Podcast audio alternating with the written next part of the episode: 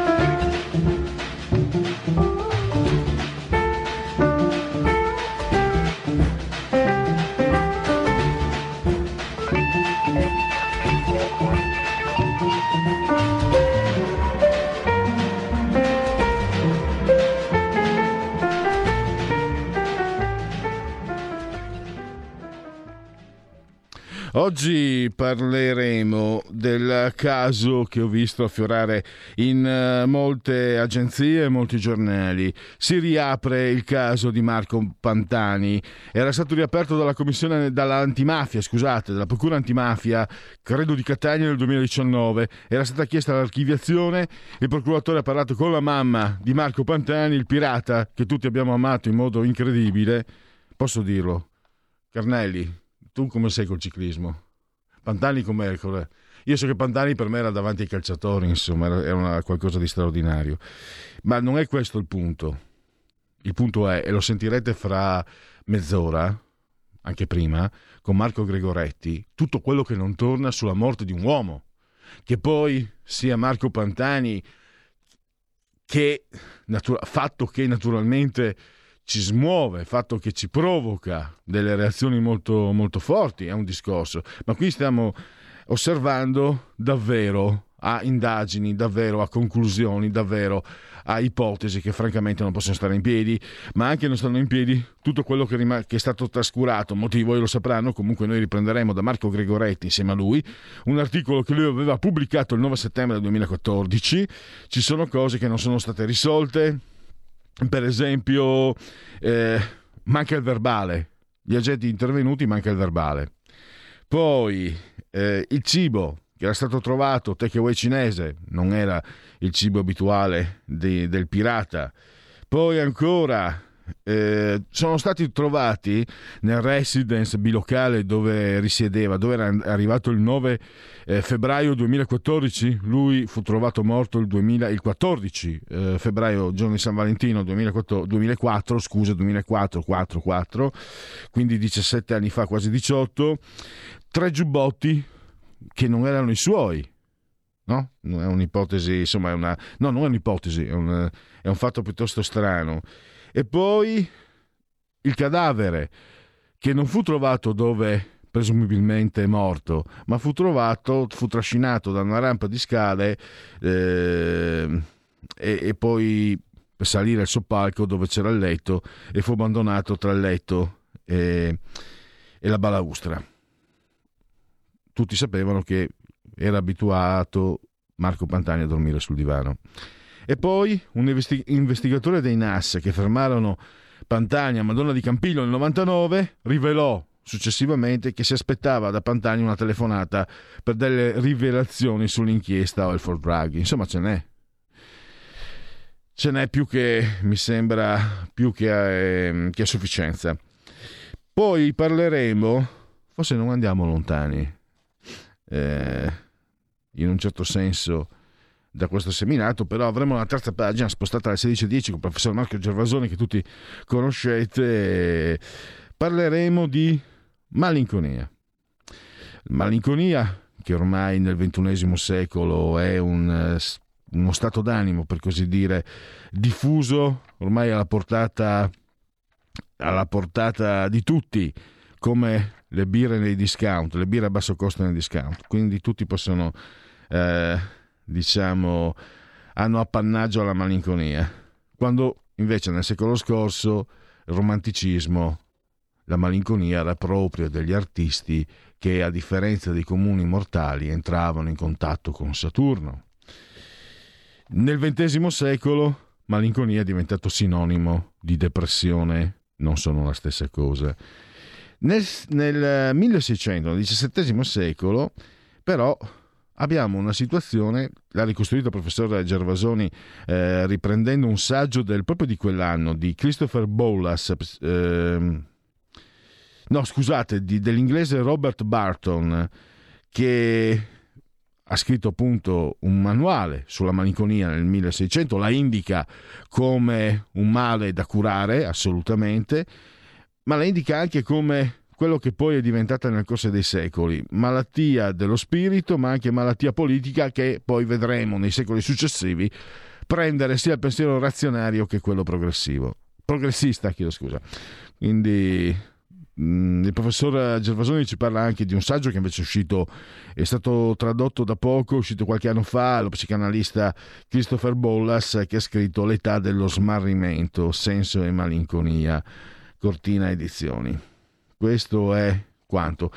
Io direi mm, convenevole formulaici, innanzitutto. Quindi un saluto a Giulio Cesare Carnelli, saldamente assiso sulla tolda di comando in regia tecnica. Entrambi siamo sospesi a 64 metri sopra il livello del mare. Le temperature ci spiegano che internamente ci sono 23 gradi centigradi sopra lo zero, esterni sono 12,8, 66% l'umidità, 1022,2 la pressione in millibar.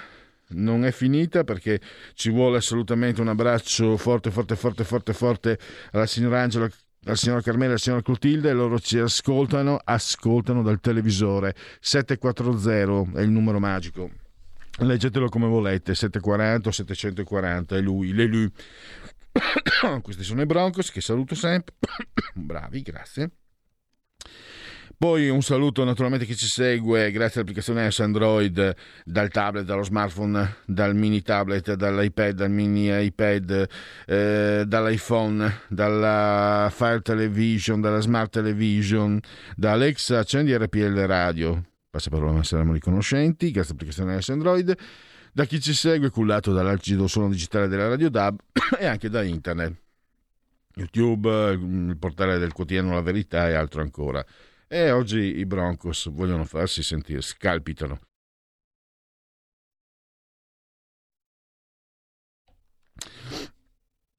Chi disse? Chi disse? È un, è un quiz? Chi disse? Mi sento nevrile come un cavallo. Vediamo se qualcuno me lo dirà fi- entro la fine della trasmissione. Scommetto io nessuno. Allora, eh, ci sono poi eh, le rubriche, i genetriaci, il, ehm, il Segui la Lega e il Dite la vostra, che io penso la mia, e direi quasi quasi di partire proprio. Giulio, sei pronta la sigla? Potremmo partire con Dite la vostra, che io penso la mia. Dite la vostra, che io penso la mia. Il telefono, la tua voce, allo 02 6620 3529. Anche al numero di WhatsApp 346 64 27 756. Questo speaker corner di RPL Radio, la vostra voce, chi si abbona a RPL campa oltre cent'anni e voglio anche ricordarvi che chi si abbona, innanzitutto per farlo entrate nel sito RPL, fatti sentire, è il claim. Abbonati a RPL, facile economico democratico, sito online radio rpl.it radio RPL senza interpunzioni, è tutto attaccato, mi, minuscolo. Poi da lì andate sul uh, Sostienici, quindi abbonati. Voglio ricordarvelo, uh, ci sono quattro livelli, cinque, chiedo scusa, uh, editore, speaker corner, ospite, conduttore, creator. editore 8 euro, avrete il vostro nome scritto tra i nomi degli editori. Speaker Corner 16 euro, 100 secondi a vostra disposizione per far sentire la vostra voce e la vostra opinione. Ospite 24 euro, sarete, eh, verrete a RPL come se foste il professor Marco Gervasoni o Marco Gregoretti. Eh, 24 euro, 32 euro, conduttore, cioè addirittura sarete come Giulio Cainarchi, Antonino Danna, Semivarin, eccetera sarete, avrete il microfono dalla parte del manico, potrete anche voi intervistare. E livello creator ancora di più, sarete come Antonino Danna, Semivarin, Giulio Cainarca messi insieme, Marco Castelli, eccetera, eccetera. Preparerete le trasmissioni insieme a loro. Eh, livello creator 40 euro.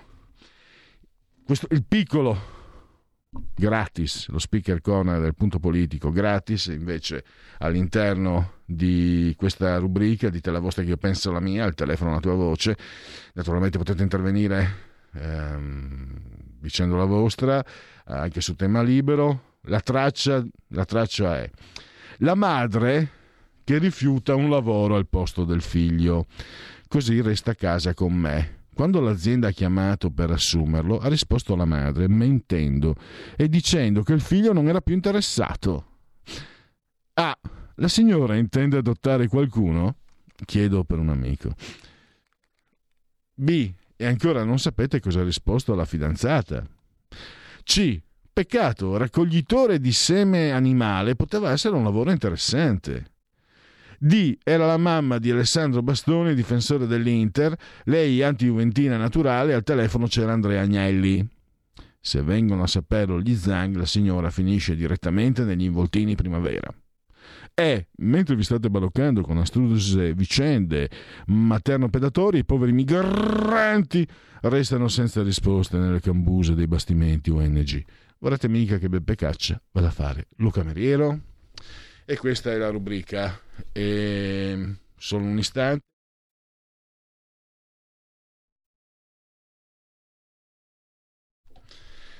Allora, andiamo, andiamo intanto anche a... Grazie Giulio. Allora, Al, eh, Nevrile uguale vigoroso. Non ho chiesto cosa significa, ho chiesto chi l'ha detto. Mi sento nevrile come un cavallo. Questa è sfuggita a tanti negli anni che furono. Sto parlando di una frase eh, resa nota per pochi, pochi intimi si può dire, eh, credo alla fine degli anni 90, pronunciata un po' di anni prima. Allora, Intanto uh, vediamo un po' l'ANSA, Rudy Ghede torna libero, voglio essere dimenticato, salgono i ricoveri in otto regioni, Emilia Romagna verso il giallo, storico sia il suicidio assistito, via libera un malato italiano. Per il comitato etico dell'ASLA delle Marche ci sono le condizioni per un uomo tetraplegico. Eh, Mario, nome di fantasia, più leggero e libero di scegliere. Cappato, prima decisione dopo la consulta. Bonino, Parlamento peggiore di altri, è sempre stato molto difficile strappare qualche diritto, ora il referendum. OMS entro marzo 2 milioni di morti in totale in Europa. Taxi sindacati confermano lo sciopero nazionale di domani. 41, fa, 41 anni fa il terremoto terribile che distrusse l'Irpinia. Covid, nuova strada per bloccare l'infezione e le varianti. Uccisa da stalker in libertà, giudice non è chiaro, chiaroveggente. Invece il Corriere.it, vaccini terza dose a 5 mesi dall'ultima iniezione, in Lombardia da venerdì invia le pre- al via le prenotazioni, Super Green Pass dal ristorante allo stadio, scatta la linea dura per i non vaccinati. Germania in alcune regioni intensive piene, stretta in Grecia, spazi chiusi vietati ai Novax. Bassetti querela Paragone che lo definì figlio di papà, atto dovuto per mio padre. Tra i prigionieri del long covid non sono più quello di prima. Boris Johnson tra Peppa Pig e Mosè perché il folle discorso agli industriali è l'emblema del caos a Downing Street. Taglio delle tasse, meno aliquote da 5 a 4, chi guadagna se si scende dal 38 al 34%, i favoriti 6 milioni di contribuenti e poi il suicidio assistito eh, nelle Marche. Team Giorgetti, il governo valuterà l'interesse pubblico quando ci sarà l'OPA. Vokesha, la strage del rapper, tre delle cinque vittime appartenevano alla Dancing Granny, le nonne danzanti.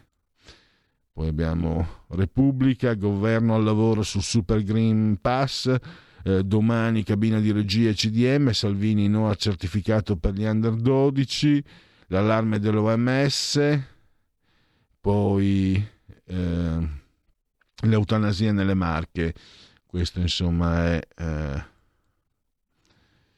il, um, questo Repubblica, mentre su Dago Spia il Venezuela ha chiesto alla Spagna l'estradizione dell'ex 007 Hugo Carvajal, detto El Pollo, accusato di aver tramato per destituire Maduro. Se la otterrà, addio rivelazioni sui presunti soldi finiti ai grillini. I PM milanesi che l'hanno interrogato non possono garantirgli tutele in cambio di informazioni, ma se tornasse a Caracas la sua la super spia potrebbe essere silenziato. Eh, l'elevato fa sentire la sua presenza. Oggi Grillo parteciperà a un'iniziativa dei 5 Stelle sulle energie rinnovabili assieme a Giuseppe Conte e Beppe Mao sfrutterà l'occasione per strillare Pepignello Appulo e il suo Aventino. Il movimento continua a fare opposizione sul relatore della manovra. Spetta a noi.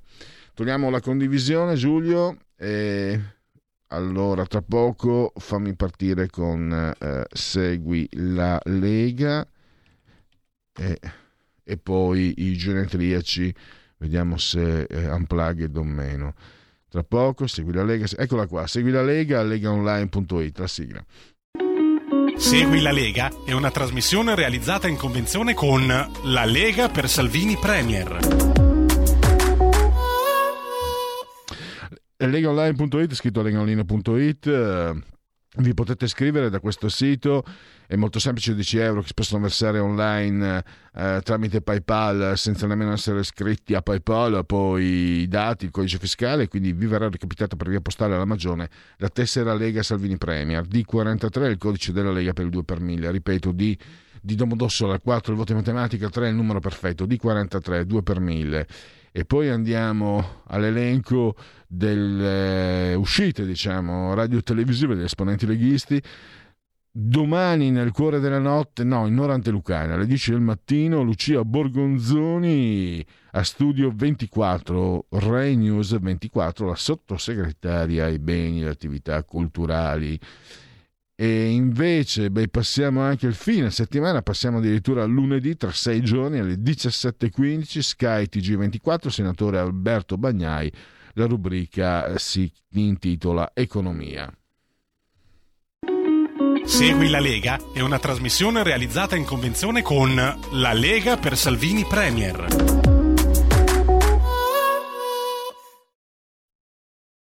E genetriaci. La verità è che sono cattivo, ma questo cambierà. Io cambierò. È l'ultima volta che faccio cose come questa. Metto la testa a posto, vado avanti, rigo dritto, scelgo la vita. Già adesso non vedo l'ora. Genetriaci del terzo giorno di Frimaio, mese del calendario repubblicano. I gregoriani dicono che mancano 38 giorni alla fine, per tutti un martedì, martis eh, 23 di novembre, anno domini 2021-2021 per dir si voglia. William Boney un brigante dell'Ottocento nel Far West, Billy the Kid. Era o non era mancino? Perché la foto dove lo si vede eh, imbracciare il fucile con, eh, con, la mano potrebbe essere rovesciata, non stampata a regola, perché era un non so se daguerrotipo, daguerrotipo, comunque ci siamo capiti. Il mutuo dei fratelli Marx faceva parte del mutuo, il grandissimo Arpo Marx se non ce la fai più e senti che tutto il mondo è contro di te, mettiti a testa in giù. Il poeta rumeno Paul Celan si negò anche questo, il piacere del dispiacere. Ferdinando, Fred del whisky facile, Fred Buscaglione, impareggiabile. Nadia Nerescu, in arte Nadia Gray, stella del cinema italiano anni 50-60, la Formula 1 di Mario Poltronieri e poi l'attore Franco Nero, anzi Franco Sparanero da Parma, però papà era di Foggia. Django, che io non ho mai visto perché gli spaghetti western ve li regalo tutti. Nipote figlio d'arte Ludovico Einaudi, il papà Giulio editore, il nonno eh, Luigi, che è stato anche presidente della Repubblica Italiana. Da Tele Milano alle donne motori degli anni 80 o 90 in televisione, Patricia Pilchard e poi figlio d'arte Vincent Cassel, il patto dei lupi, fiumi di porpora, molto invidiato da noi maschietti perché è stato per anni marito di Monica Bellucci. Devo dire che da quel che mi risulta, anche Monica Bellucci è stata molto invidiata dalle donne per essere stata moglie di Vincent Cassel. Beh, fatemi sapere. Santo subito, Byron Moreno, grandissimo, disse se, ve, se volete vengo ad arbitrare anche in Italia, magari.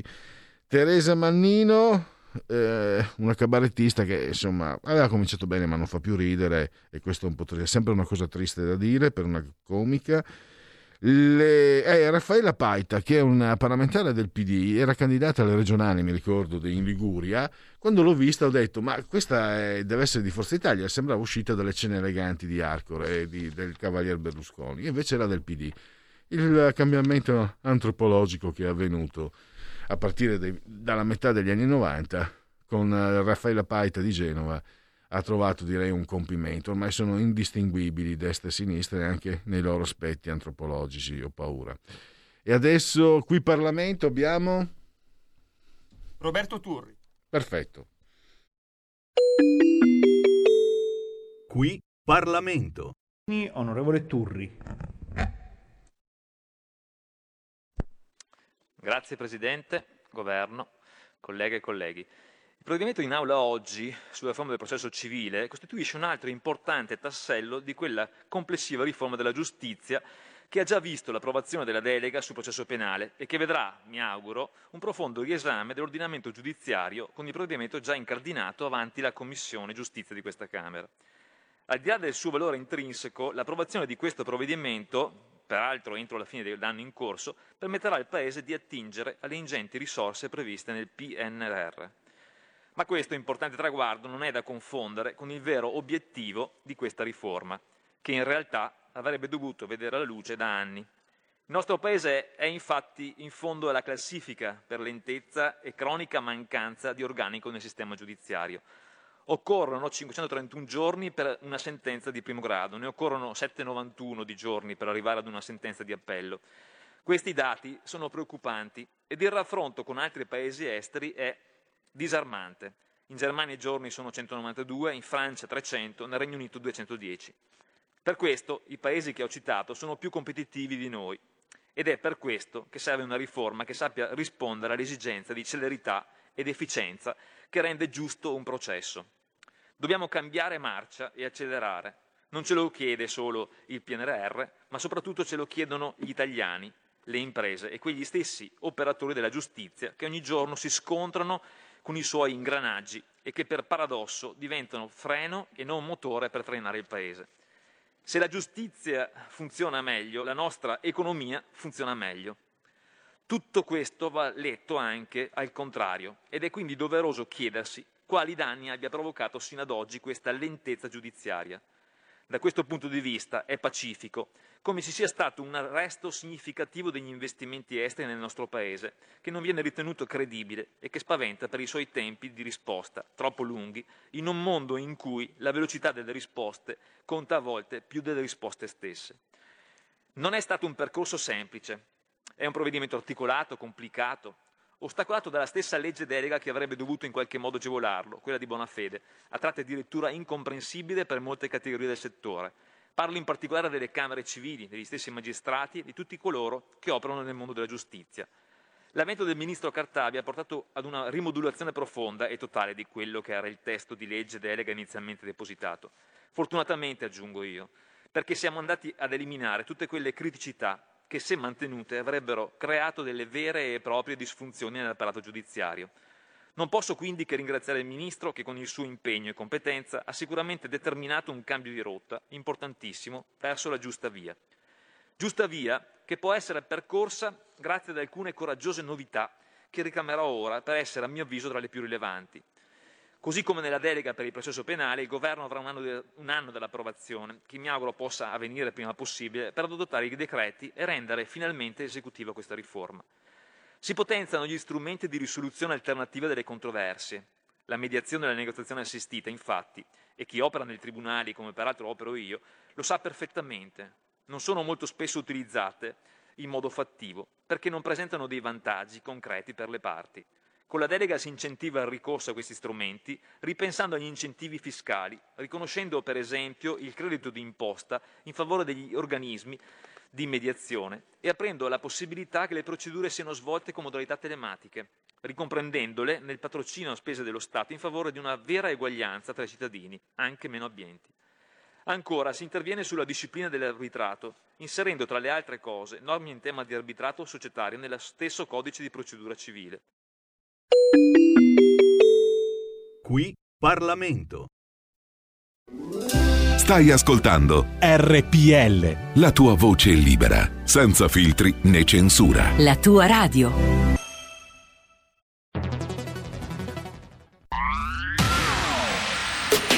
La radio si modifica, semplifica, da plus la musica purifica. Dove vuoi, dove vuoi, con chi vuoi, rilassati e vai. La digital radio non ti molla mai. Mi abbandono in questo viaggio, digitalizzo la frequenza con il suono che non spasso. Se penso a prima non ci credo, yo. Da plus è la svolta, qui lo dico e qui lo spiego. Digital Radio, il suono perfetto. Dub Plus. Anche RPL, la tua radio, è in Digital Radio. Porta con te ovunque RPL la tua radio. Scarica l'applicazione per smartphone o tablet dal tuo store o dal sito radiorpl.it. Cosa aspetti?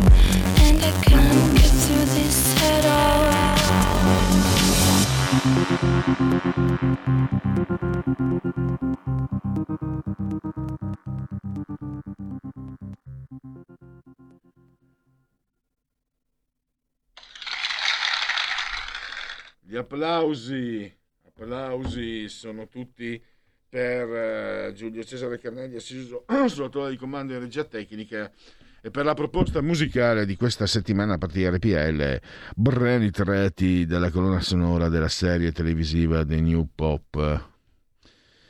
Eh, un ricordo e saluto a Paolo Pietrangeli che con la sua contessa e altri ha dato spazio a illusioni di lotta giovanile, scrive Maurizio. Io mi ricordo un'intervista di tanti anni fa e mi era sembrato simpatico comunque, un personaggio... Peccato che poi abbia, sia ridotto a fare la regia di, di Costanzo e que- la moglie di Costanzo, che Beppe Grillo diceva il marito di Costanzo, quelle trasmissioni lì, peccato. Però Michael Tessa dai campi e dall'officina mi piaceva. Comunista. Eh, Nevrile Gianni Brera Giancarlo Galassi Beria è sempre Manzoni che insiste. Non è la persona che dico io, non sono in grado di verificare se l'abbiano detto Gianni Brera, Giancarlo Galassi, io parlo di un altro personaggio. Personaggio, diciamo, politico e anche di più. E poi... No, poi basta, questi sono gli interventi. Dai, Manzoni lo ha detto Silvio Berlusconi, lo hanno anche preso in giro per, per averlo detto, quello solo che fu una cosa diciamo abbastanza sotto traccia che poi non è che mi, mi sento nevrile come un cavallo non è che sia eh, c'era era per certi aspetti quella che, circo, che, circolava su di lui la barzelletta con la regina Elisabetta e il cavallo che era un po' più un po' più osè. allora invece non possiamo sorridere perché oltre al dolore allora, è stato idolo condiviso. Quando parliamo di Marco Pantani, parliamo di, di, una figura che è stata condivisa da tantissimi sportivi e non solo. A mio avviso aveva superato anche i divi del calcio. Eh, I suoi tour sono, sono leggenda. Eh, il dolore per averlo visto tolto dalle gare in una maniera che fa pensare un miliardo di volte, visto che l'ematocrito per cui l'hanno tolto l'anno dopo invece valeva. L'idea che abbiano preferito il bellissimo Lance Armstrong americano al brutto pelato romagnolo eh, Pantani che poteva fargli ombra, quello è un dubbio. E poi ancora peggio, ancora più grave, pesante le ombre, non le ombre, di più sulla sua morte. Marco Gregoretti lo ha ricordato oggi e ha ricordato un suo articolo apparso alcuni anni fa sulla Gazzetta dello Sport. Mi taccio perché questa è la trasmissione di e con Marco Gregoretti che saluto e al quale do il benvenuto ovviamente. Buongiorno, Come... pronto? Sì, ti sentiamo. Ah, ecco, no, no, ma dunque io su Pantani ne ho scritti un'infinità di articoli, quello forse eh, ho messo quello perché parlava più specificatamente dell'omicidio, della, della morte a Rimini, però eh, io devo subito contraddirti per quello che hai detto sull'ematocrito. Pantani l'ematocrito gliel'hanno, cioè, gliel'hanno eh, eh, controllato la prima volta nel 93 quando era ancora un gregario di, del diavolo Chiappucci che non riuscirono mai a beccare anche se promise di pentirsi. Per cui eh, la, storia, eh, la storia di Pantani e del doping è la storia di Pantani e del doping. Pantani si dopava e si dopava tanto e perché se no non avrebbe neanche potuto correre perché quello era eh, diciamo, l'obbligo che avevano i, i ciclisti, eh, non solo i ciclisti, anche i calciatori, i nuotatori, gli, gli sciatori, eccetera, o prendi questa roba oppure tu neanche entri in squadra perché questo era. Quindi Pantani fece, si fece addirittura un, un, esame da solo privatamente al Fleming, all'istituto medico Fleming di Roma dove il, l'ematocrito eh, risultò del 72%, 22 volte 22% in più rispetto al consentito dalla legge sui farmaci che nuociono gravemente alla salute.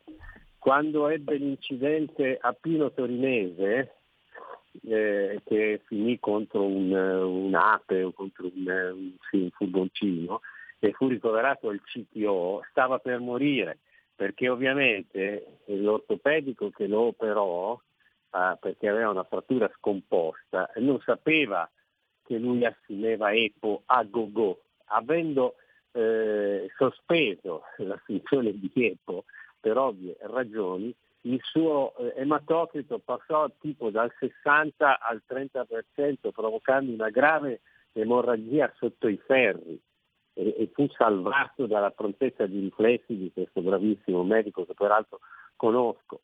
E quando, quando nella stanza del CTO di Torino chiesero spiegazioni, il, eh, i medici della sua società per la quale eh, eh, correva furono molto brutali e dissero sostanzialmente fatevi i fatti vostri e si portarono via Pantani.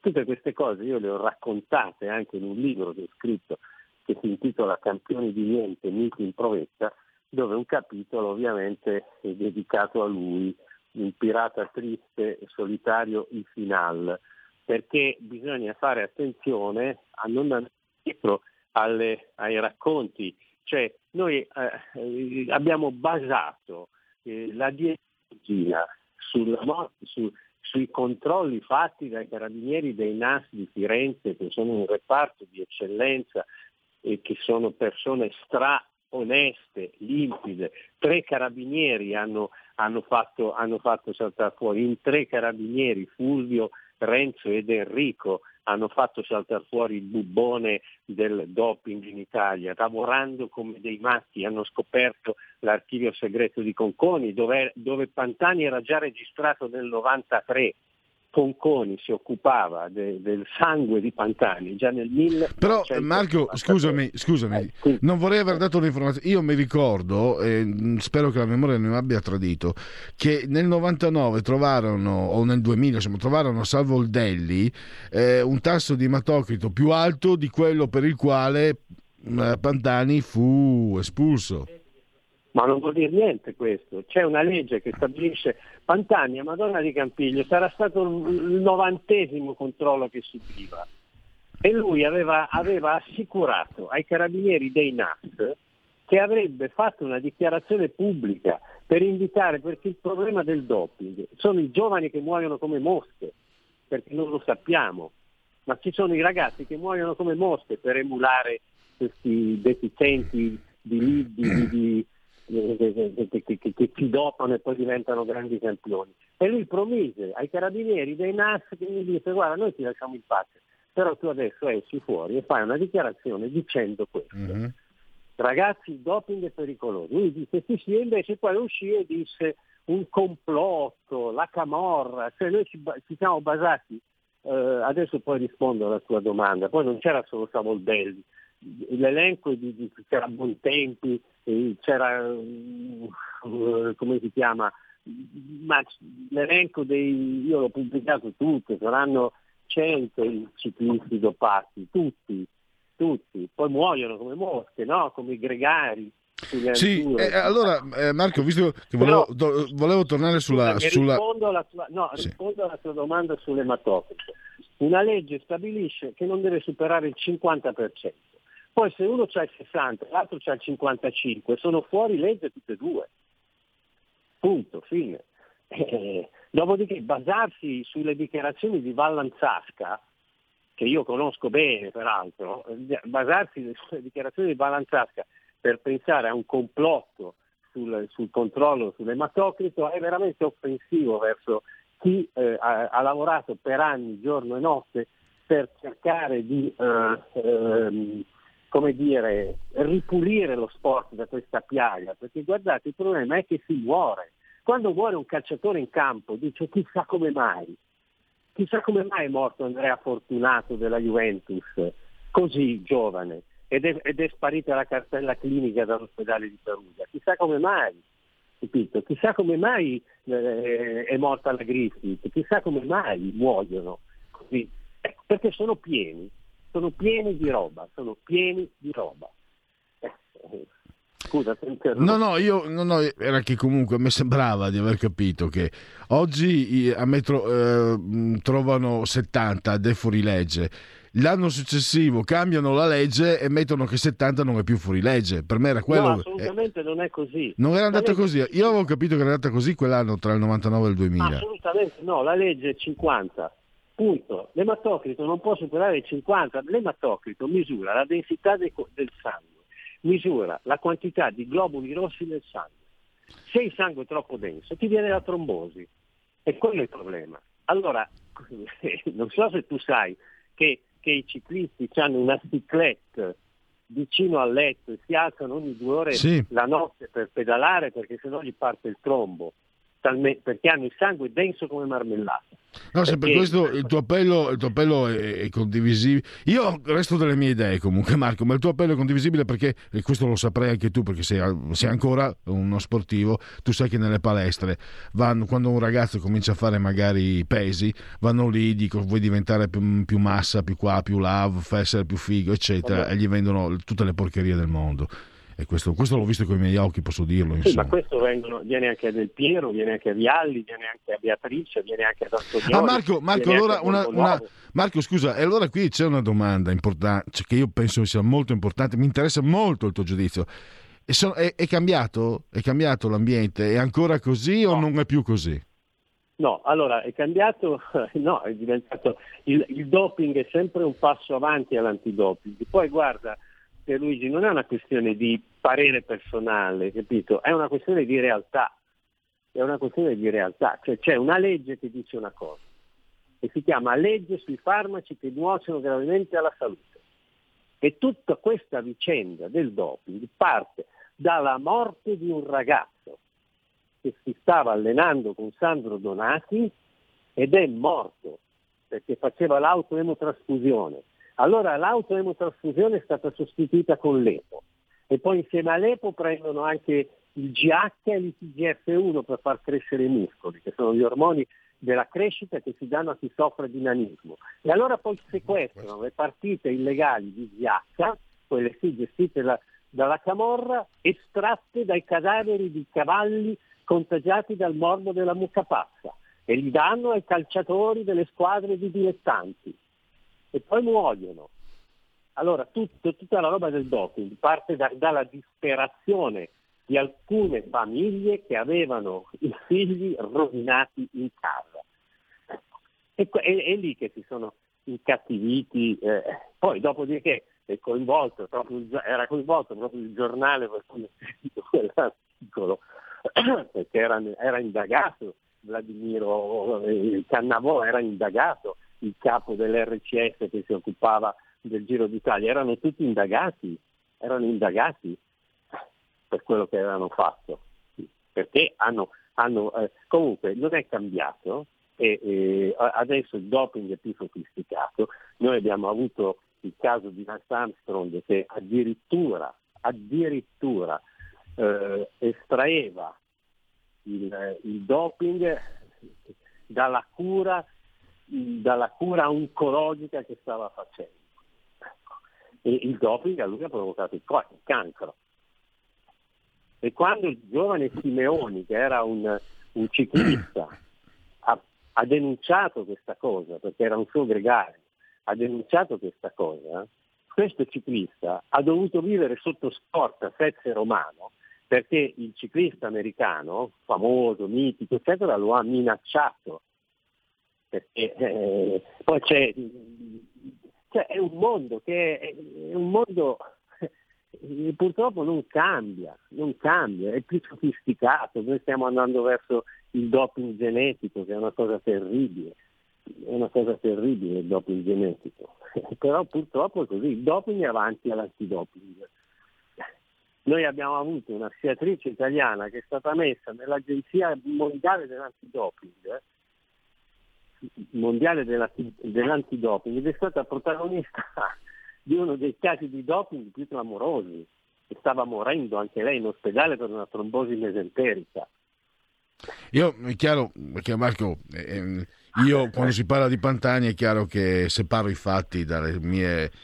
Cioè, mi aveva entusiasmato come pochi i campioni dello sport, e quindi è chiaro che Eh, so. queste parole. cioè, allora, io con la, con la ragione non solo le, le devo accogliere, le accolgo e sono tutte vere. Poi è chiaro che col cuore preferisco mm, chiudermi l'orecchio. No, però ma- però purtroppo, purtroppo hai ragione, perché io mi ricordo anche che, se non sbaglio, Daniele Scarpa, che era il Sì. compagno di Antonio Rossi, eh, denunciò la cosa, è, sp- è Come la sparito. denunciò con me, Ah, io questo- ah, questo non- che, siamo, che siamo costantemente in contatto. E, Scrivi- e so, so che, e so che è sparito praticamente dalla circolazione. pratica- sì, insomma. Eh Non- beh, l'hanno mandato via dalla polizia, hanno messo in condizione, lui era un poliziotto, Eh.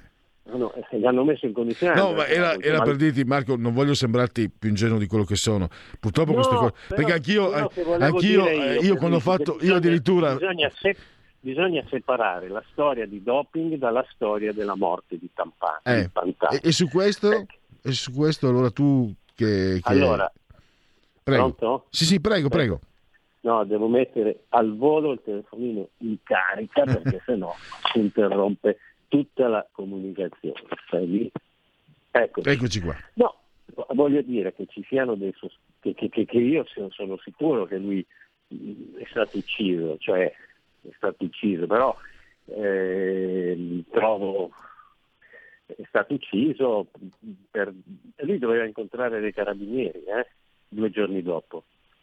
Non voglio dire che sia stato ucciso perché voleva raccontare le storie del doping, ma quando Pantani è morto, ecco, allora, chi lo aveva visto 3-4 mesi prima, lo aveva visto e c'era una foto in un famoso locale di Cesenatico dove lui era triste, solitario e finale, come ho scritto nel mio libro, in un angolo perché non era più un personaggio famoso, perché c'è questo, no?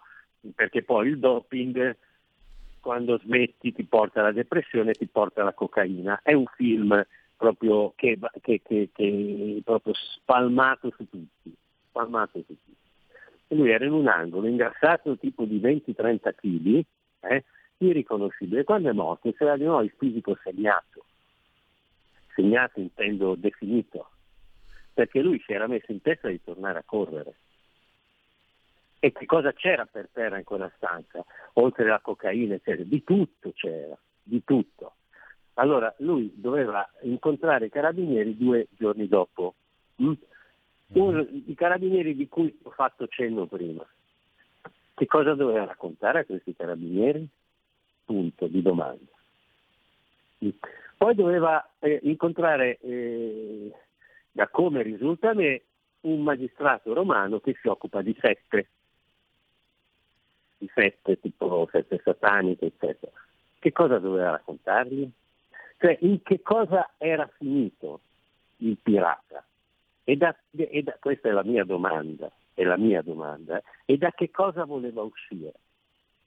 Io non credo a questa storia che l'abbia ucciso la camorra, eccetera. Sicuramente è stato ammazzato, sicuramente è stato ammazzato. Questo io non ho dubbi, anche avendo visto alcune cose, anche, anche eh, penso alcune mm, evidente- evidenze investigative che mancano, anche rispetto a due perizie di altri, di altri tanti medici diversi che si contraddicono l'una con l'altra. Ecco.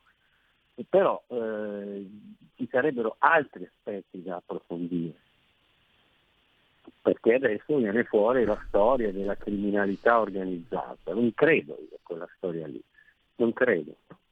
Non credo. Io credo qualcosa forse anche di più pesante, forse anche di più pesante. Poi eh, si, si trovano le cose in rete, eh, si trovano anche dei documenti che, che- che- che possono aprire una luce diversa. Sicuramente è un caso che a me sta a cuore, che mi, è costato querele, perché, eh, perché quando tu tocchi un mito, eh, ma io cosa ci posso fare per lui? Io dopo che, quando ho cominciato a occuparmi di, di- di doping, io non sono più riuscito a guardare una partita di calcio, una gara di sci, una gara di nuoto, il tiro al piattello, una ga- un, un giro d'Italia, non sono più riuscito a guardarli per televisione, perché io ti potrei dire di qualsiasi atleta che cosa si è preso e che cosa si sta prendendo.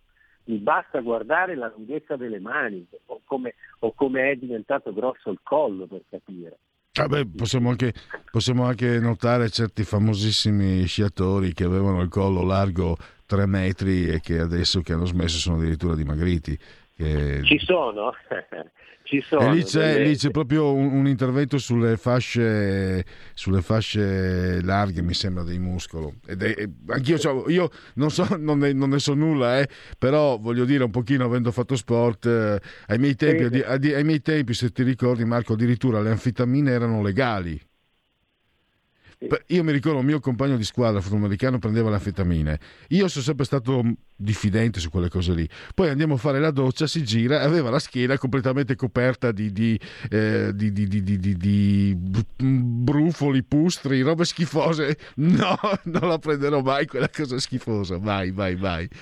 Era- e comunque era sciatore che- legale. Era legale comunque. quello, quello sciatore che, tu, eh, che io conosco molto molto molto bene, io sono stato querelato perché da, da- da lui e da un famosissimo calciatore francese che ha, che ha la mania di prendere a testate i difensori della nazionale italiana durante le finali della Coppa del Mondo, perché andavano a rifornirsi eh, da un certo dottor Ferrari che, che- che era un medico rinviato a giudizio e che quindi poi ha aperto, ha aperto sottili in Svizzera e gli atleti continuano ad andare da lui a farsi prescrivere eh, tutto il doping, è stato in Svizzera, non è più in Italia. E- e insieme a loro io sono stato querelato da un signore che, era, eh, che poi è finito in prigione per, per dirti che tipo di ambiente c'è eh, per eh, traffico di armi. Capito? Quindi eh, cioè, è inutile che facciamo, eh, vale anche per gli atleti, se non sei ricattabile non puoi fare carriera. E sono tutti ricattabili, non c'è niente da fare. Mi dicono un patriota, patriota è un par di ciufoli, cioè non rappresentano nulla se io devo Però Marco, Marco, eh? posso, dirti, Marco, posso dirti anche questo, e non è la prima volta che entro in questo merito. Allora, noi abbiamo Marco Gregoretti ed è una risorsa, però io mi ricordo ai miei tempi, i giornalisti dicevano, per esempio, che se un atleta a marzo aveva eh, prestazioni superlative e poi magari a giugno non le aveva più, era un chiaro segno di doping. Allora, noi abbiamo una super campionessa eh, di nuoto che poi alla fine ha vinto un oro e due argenti, sembra che abbia vinto, che per non so quante volte alle Olimpiadi aveva a marzo prestazioni incredibili, però nessuno ha detto niente. Nessuno, anzi, E nessuno la divina, niente, la chiamano la divina. ma non è che non si tratta di dire per Luigi, si tratta di fare delle analisi. A un certo punto la nazionale di nuoto, a- a- non mi ricordo se ha dei mondiali o, delle, o ha delle, ehm, porca vacca, o delle Olimpiadi, mi ricordo che la, la- diciamo, la generazione prima della, della nuotatrice di cui parla tu, parli tu, stettero male tutti il giorno, stettero male tutti, è successo un gran casino e però poi è stato messo tutto a tacere. Eh, eh, No, ma appunto, check. ma appunto, ma se ti Sì, ricordi, la- ma Marco, scusa, scusa, ti- ti- presta- Marco, ma ti ricordi negli anni 70 si scrivevano queste cose? In piscina non è una prova. Sì, però ecco, Marco, Marco, allora, una volta sì, la- negli anni 70 e 80 lo scrivevano i giornalisti, anche in televisione dicevano, beh, qui ci sono dei dubbi. Lo di- adesso non si può, è, è vietato. O no?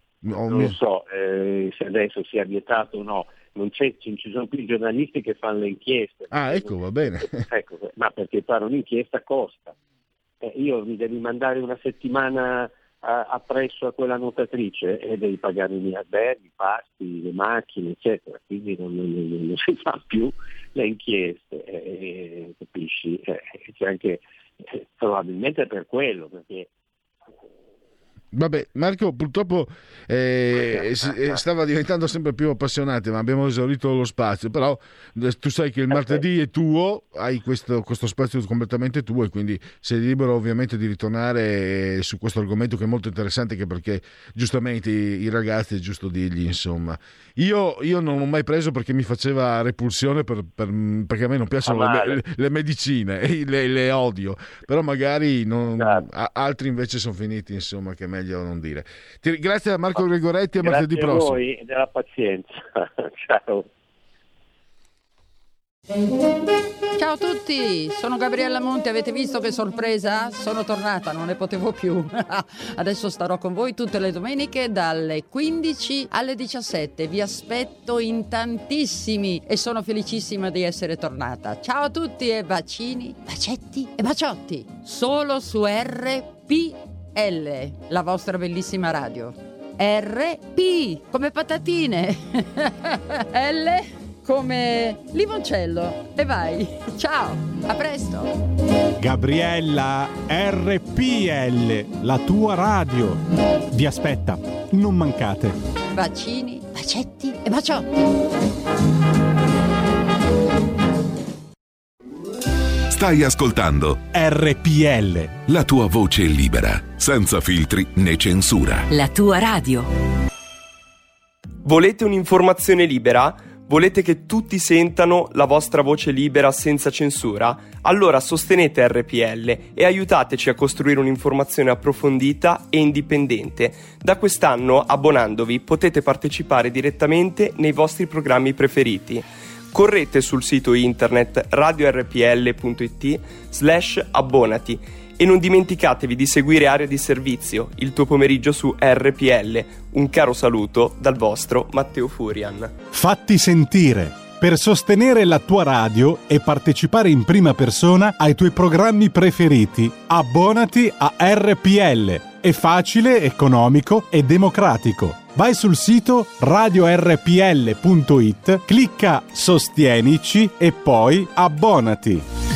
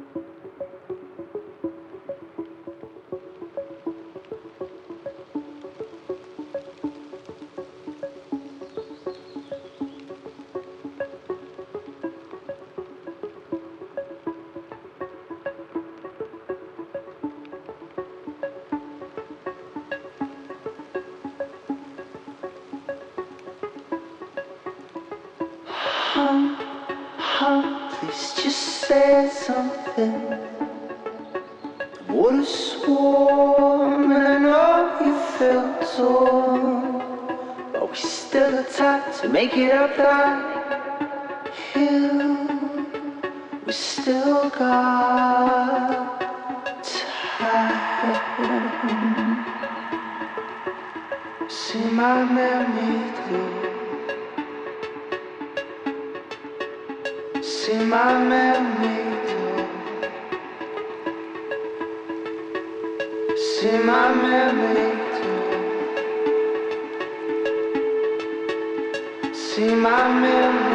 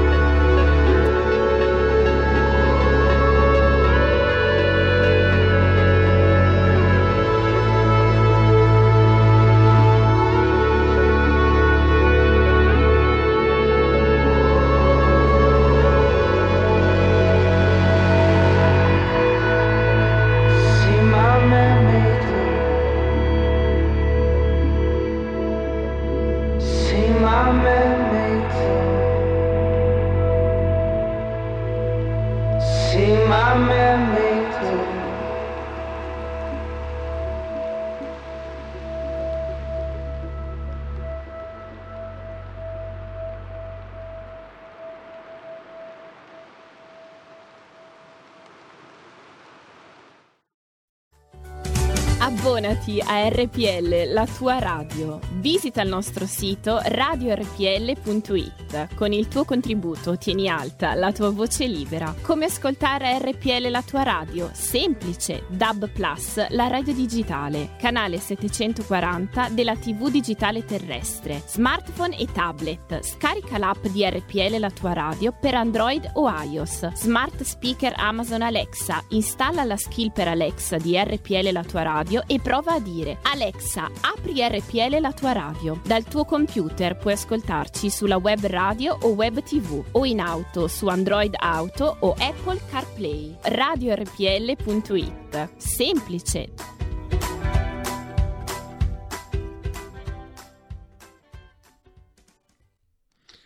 Riprendiamo ancora, dai, ancora un po' di applausi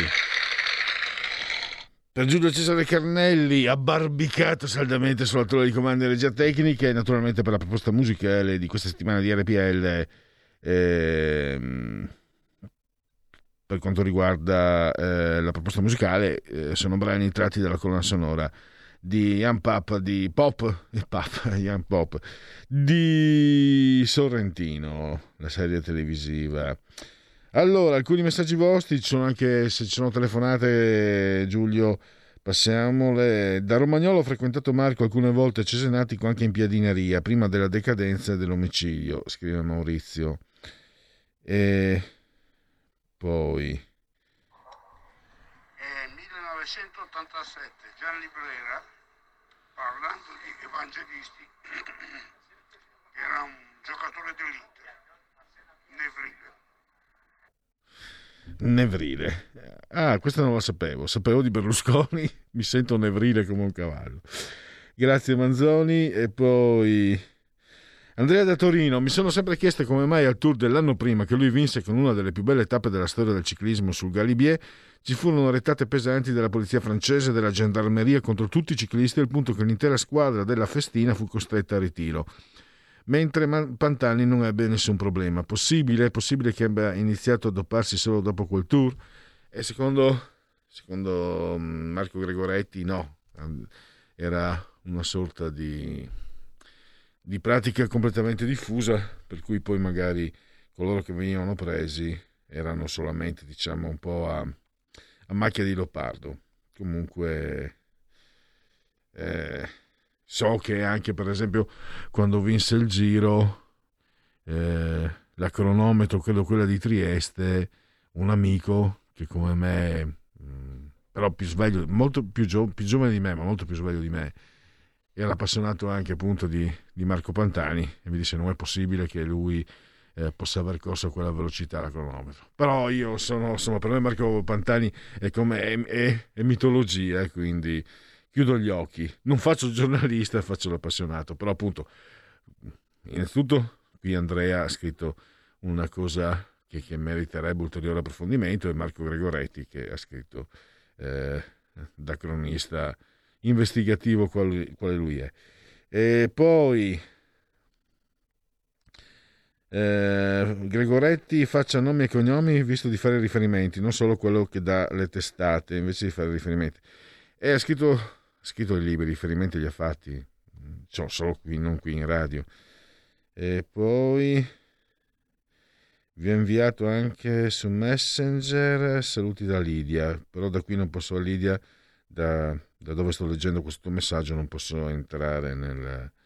nel no, niente, non, non, non si apre. Io comunque ricambio il saluto. E direi di far partire la sigla della terza pagina.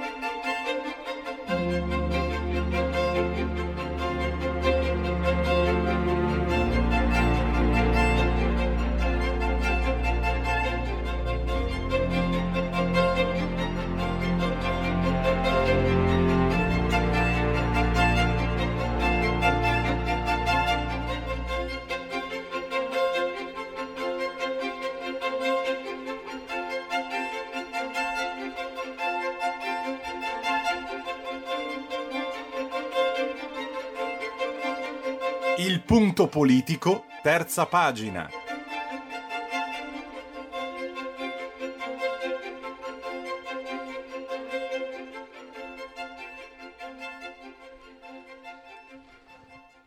E un saluto e un ringraziamento per la sua consueta disponibilità agli ascoltatori di RPL al professor Marco Gervasoni. Benvenuto professore.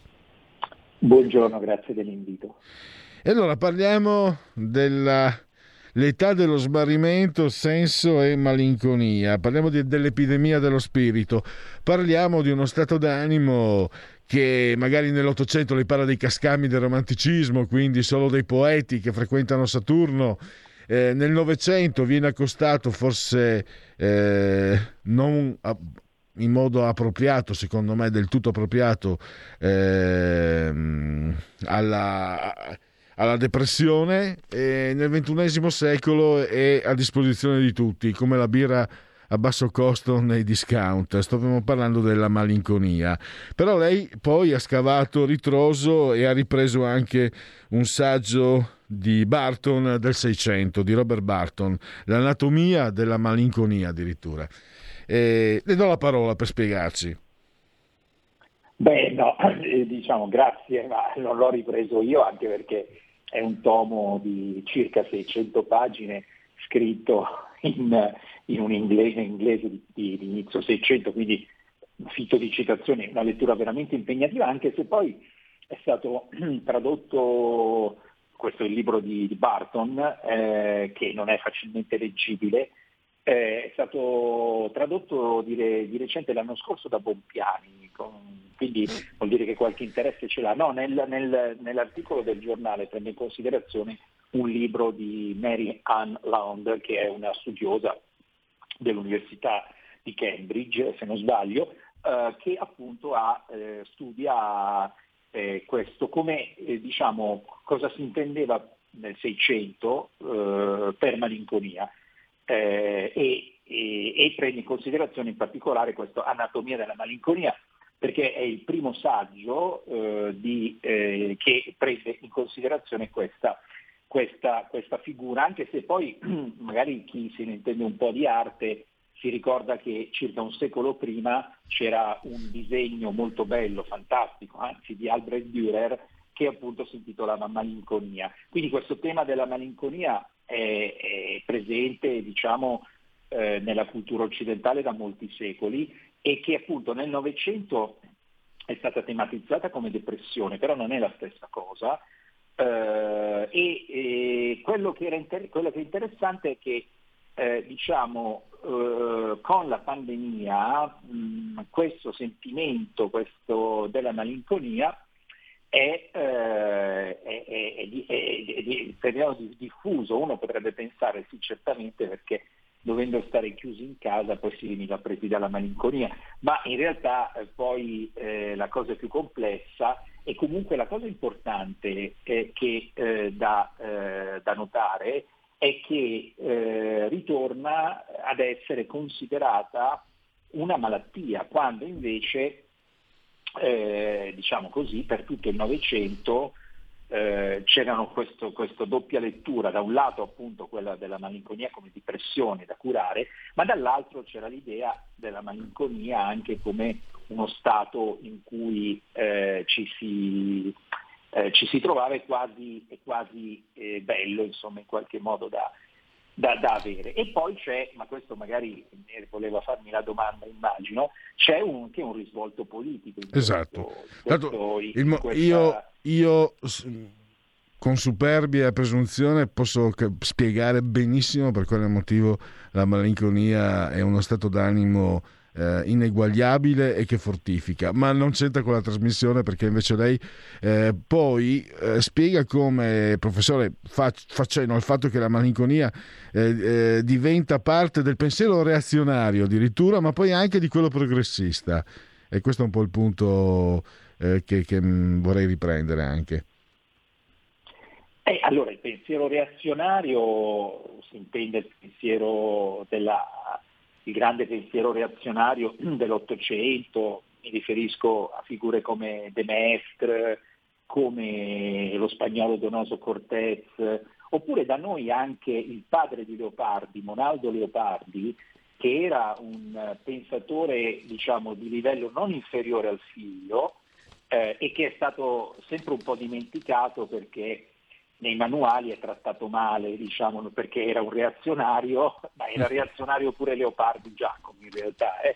Eh, però insomma qui non apriamo un altro, un altro terreno. Ecco, insomma, questi erano, erano, caratterizzati dalla malinconia perché questi reazionari, eh, reazionari cioè, reagivano alla rivoluzione francese, sapevano che non si poteva tornare indietro al periodo precedente alla rivoluzione francese e, eh, e questo eh, portava ad un atteggiamento in qualche modo malinconico che eh, dà forma al loro pensiero politico e questo è molto interessante per chi ha letto questi autori eh, si vede immediatamente questa caratteristica. Quanto invece alla malinconia del pensiero progressista, addirittura rivoluzionario, questo potrebbe sembrare più curioso, ma in realtà uno storico importante, si chiama Enzo Traverso, italiano ma professore in università francese, eh, ha scritto qualche anno fa un libro mh, che è anche in italiano da Feltrinelli, mi pare,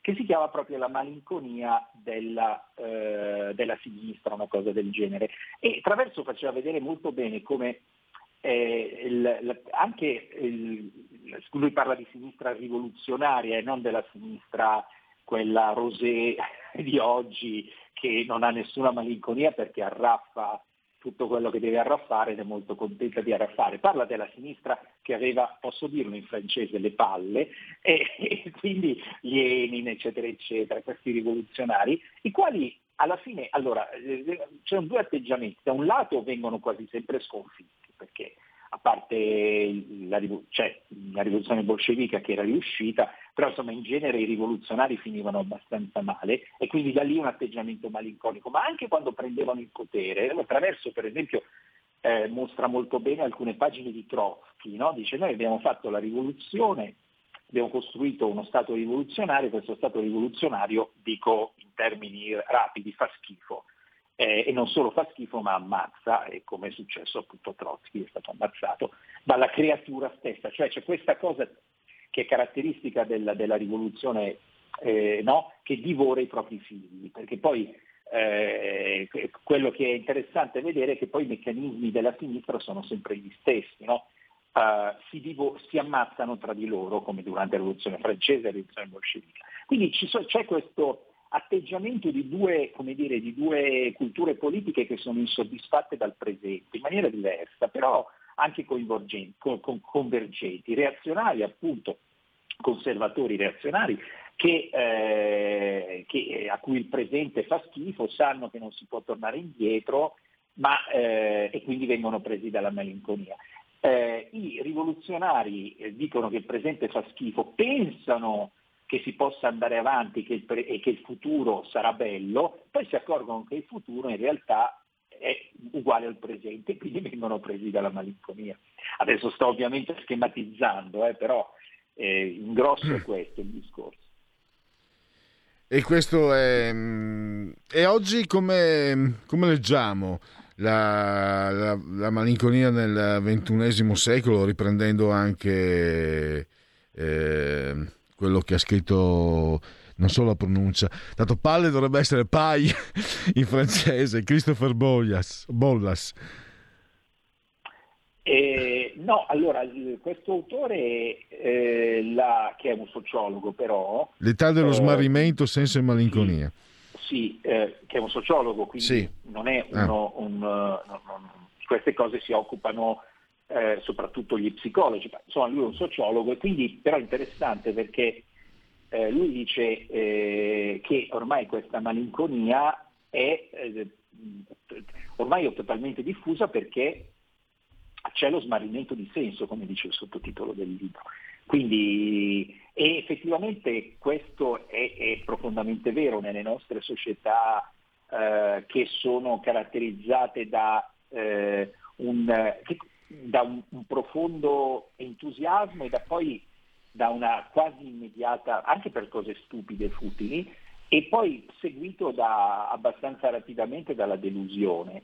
e, e poi fa seguito un nuovo entusiasmo e poi una nuova delusione, quindi un rincorrere continuo che provoca questo stato, questo stato di, a un certo punto di, di senso della perdita eh, del, eh, del, reale, perché poi uno degli effetti della malinconia eh, fa vedere molto bene il libro Mary Ann Land nel 600 appunto, era questa cosa di la perdita del senso del, del, reale. Poi il libro, in realtà il, il mio pezzo nasce come una diciamo, recensione al libro di Mary Ann Land, è molto interessante perché fa vedere come eh, la medicina dell'epoca cercasse di curare con metodi abbastanza eh, anche che oggi sarebbero considerati un po' brutali, diciamo così, la malinconia, e poi anche con passaggi divertenti, per esempio a un certo punto più, uno dei più grandi medici, un polacco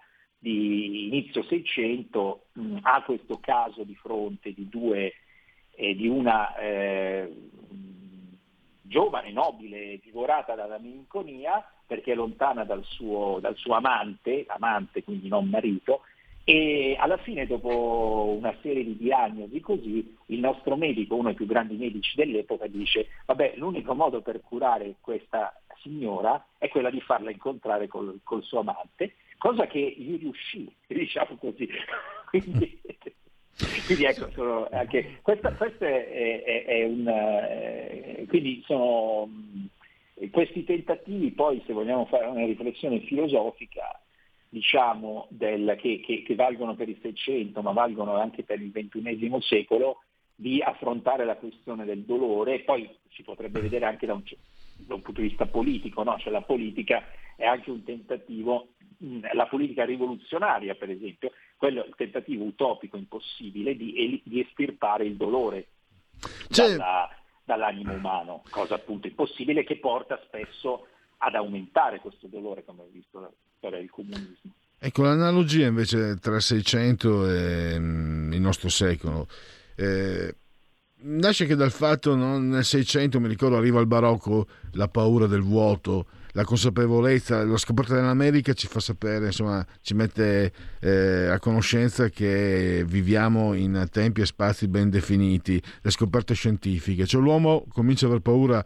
del futuro e a scoprire la morte, per sintetizzare e qualcosa del genere sta succedendo adesso. Non so, la, la, di fronte mh, anche a fenomeni come i social, come eh, la globalizzazione, l'uomo che si sente mh, incredibilmente piccolo, che quindi ha il terrore di ciò che lo circonda, non vede il futuro, mentre magari nel, nel XX secolo, secolo breve, nel, soprattutto nel secondo dopoguerra, eh, l'uomo sembrava un po' tornato al centro delle, delle, delle misure di tutte le cose, no? come nel Rinascimento, quindi i diritti umani, eccetera, eccetera.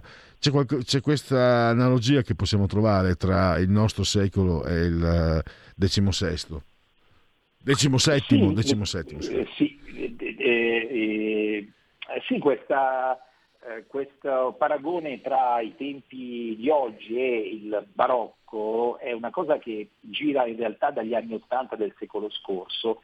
Eh, mi ricordo, ricordo un volume appunto degli anni Ottanta di uno studioso scomparso poi prematuramente, Omar Calabrese, che si intitolava mm. L'età neobarocca, eh, in cui eh, faceva vedere come eh, diciamo, l'arte, eh, lui è uno studioso di arte, l'arte postmoderna negli anni Ottanta andava molto il postmoderno, il postmodernismo come tendenza artistica, l'arte, l'arte, ma poi diciamo l'atteggiamento in generale della società fosse eh, con alcune caratteristiche molto, diciamo ovviamente situazione diversa, ma con tratti molto simili. Sono passati parecchi anni dal volume di Omar Calabrese e però a me sembra che gli elementi di barocco, diciamo così, eh, siano ancora più aumentati. Oggi diciamo, è chiaramente eh, una, un'età ultra neobarocca, nel senso che ci sono molti, molti punti di contatto, eh, anche se eh, ovviamente eh, il, il, barocco, eh, durante il barocco c'erano Bernini e Borromini, oggi c'è Fuxas che non è proprio esattamente la stessa cosa. No, sono- i miei lontani studi di storia dell'arte mi fanno concordare con lei, professore. La mia passione per l'arte eh, fanno concordare in pieno, purtroppo. Io invece purtroppo devo dire che abbiamo chiuso, concluso il tempo, lo spazio. Ri- Ringrazio ancora il professor Marco Gervasoni e a risentirci presto. Grazie, grazie, buona, buona serata. Ovviamente, scusate, mi sono dimenticato l'articolo di riferimento, lo potete trovare sul il giornale eh, di, di oggi, il, eh, il giornale diretto da, da Minzolini. Eh, purtroppo ho dimenticato la chiavetta, altrimenti mettevo in condivisione la pagina che vado a ritagliarmi online eh, elettronicamente ogni giorno. Purtroppo ogni tanto anche Omero dorme. no, è l'età che mi fa dimenticare cose, non lo so. Intanto leggo un messaggio che mi è arrivato da Lorenzo 19.9 eh, riporta la supercazzola della Murgia per eh, difendere i, per attaccare i suoi nemici preferiti. La scrittrice tira in mezzo pure un salmo per attaccare i suoi nemici preferiti. Eh, insomma eh, la, così se- eh, Manzoni sarà contento. La Murgia difende Saviano per la vicenda dei bastardi rivolto a Salvini e Meloni ma quello che conta è che Lorenzo mi scrive secondo te alla mattina quando si sveglia dici che si guarda allo specchio? È come se si guarda è per quello che così. Puntini puntini puntini. Probabilmente se non si guardasse allo specchio avrebbe come dire meno motivi di rancore e frustrazione. E io non vi dico il motivo ve lo dirò un'altra volta. Il motivo per cui la, la malinconia rende chi la indossa invincibile. La malinconia è un superpotere che però non tutti possono avere per un semplice motivo. Malinconici non si diventa, si nasce.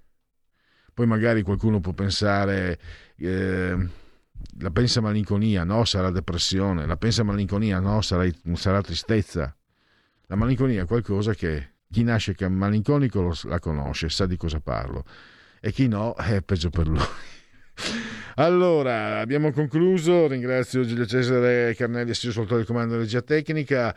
Eh, arriva Paul Economy subito dopo, subito dopo questa trasmissione, quindi adesso sentirete insomma gli spazi canonici consueti. Addirittura facciamo sentire anche eh, Giulio la sigla di chiusura perché da ieri il punto politico che spero di trovare eh, al più presto anche abbiamo cambiato la sigla e vorrei anche tanto cambiare il titolo perché non c'entra più niente con una trasmissione che va in onda alle 15 non alle 19 che non tratta quasi mai più di politica quindi che senso ha?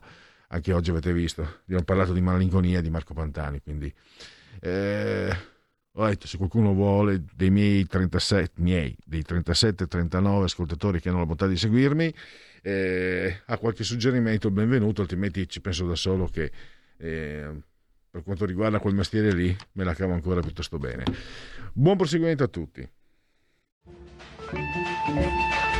Avete ascoltato il punto politico.